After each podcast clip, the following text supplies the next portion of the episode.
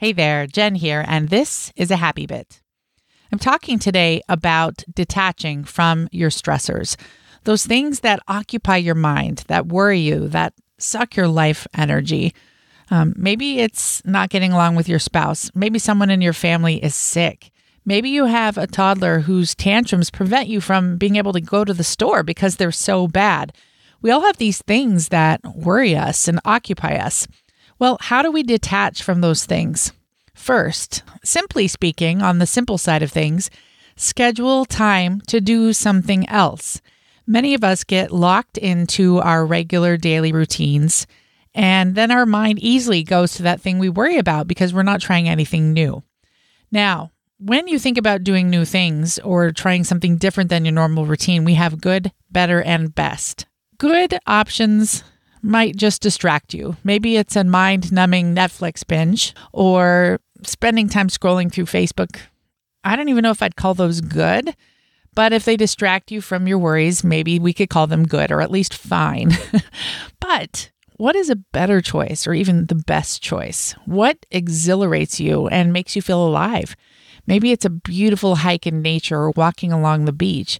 Maybe it's some awesome physical intimacy with your partner.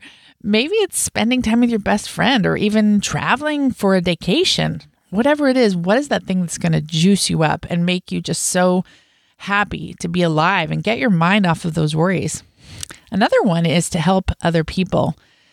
Helping others helps put our stress and worry in perspective. How can you volunteer or serve or help another person so that you realize, hey, I'm not the only one suffering.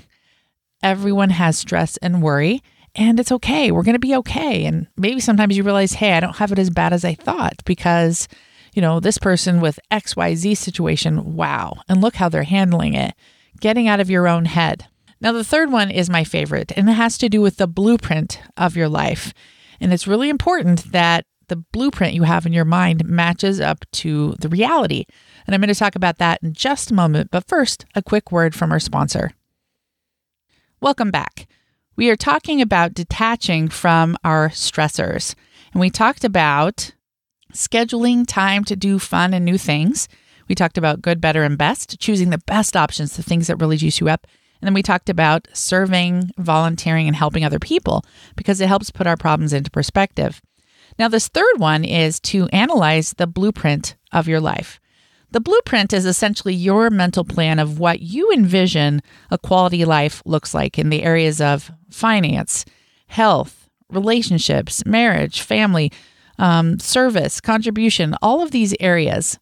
And when your blueprint, your expectation, your plan does not match reality, we have stress. That is where all stressors come from. In fact, that is where much of our depression and anxiety come from as well, when our blueprint doesn't match our reality. So here's what we do about that. First, you need to identify what your blueprint is. So you take a sheet of paper and you write down all of the major areas of your life. Maybe that's career, finances, health, marriage, friendships, relationships with your kids, relationships with your parents whatever those are for you, write them down and start to write what you think it should look like. We're looking at our own shoulds for each of these areas. Maybe for finances, you believe you should own a home and you should have no other debt. Maybe for your relationship, you think you should be enjoying physical intimacy three times a week, but you're not. Or maybe you think you should be having a date or your spouse should be bringing you flowers. What are your shoulds? What is your blueprint for a successful life in all of these major life areas? So you get clear on that. Then look at your blueprint and ask yourself is this realistic? Where can I change my blueprint to reduce that gap between the blueprint and my reality? And then, next question what can I change in my life to make it more closely match this blueprint. Maybe for the area of health, you determine, you know, my exercise routine has really fallen off and I'm going to recommit to that first thing in the morning and you lock that one in. Maybe you look at your relationship and say, hmm, I haven't really enjoyed being around him very much lately. What can I do to fix this? Okay, we're going to rejuvenate things with weekly date night. And you start to create these goals and intentions. Now, don't overwhelm yourself, but this gives you the chance to de- detach from things a little bit, pulling back to see the big picture and realize hey, stress is nothing more than this gap between my blueprint, how I think it should be, and my reality. And we can adjust the blueprint and we can adjust the reality and try to make the two come closer. So, that is my three part suggestion for detaching from the stressors of your life. First, scheduling time to do something new and make sure to choose the best things, the things that juice you up. In person, real life interactions always trump those online experiences. Number two, schedule time to serve, volunteer, and help other people because it puts your stressors in perspective. And then finally, number three, write down the blueprint of each of the major areas of your life and determine hmm, am I expecting too much? Can I let go of any of these shoulds? And then look at your life. How can I set things up in my life so that the reality more closely resembles the blueprint that I've established for myself?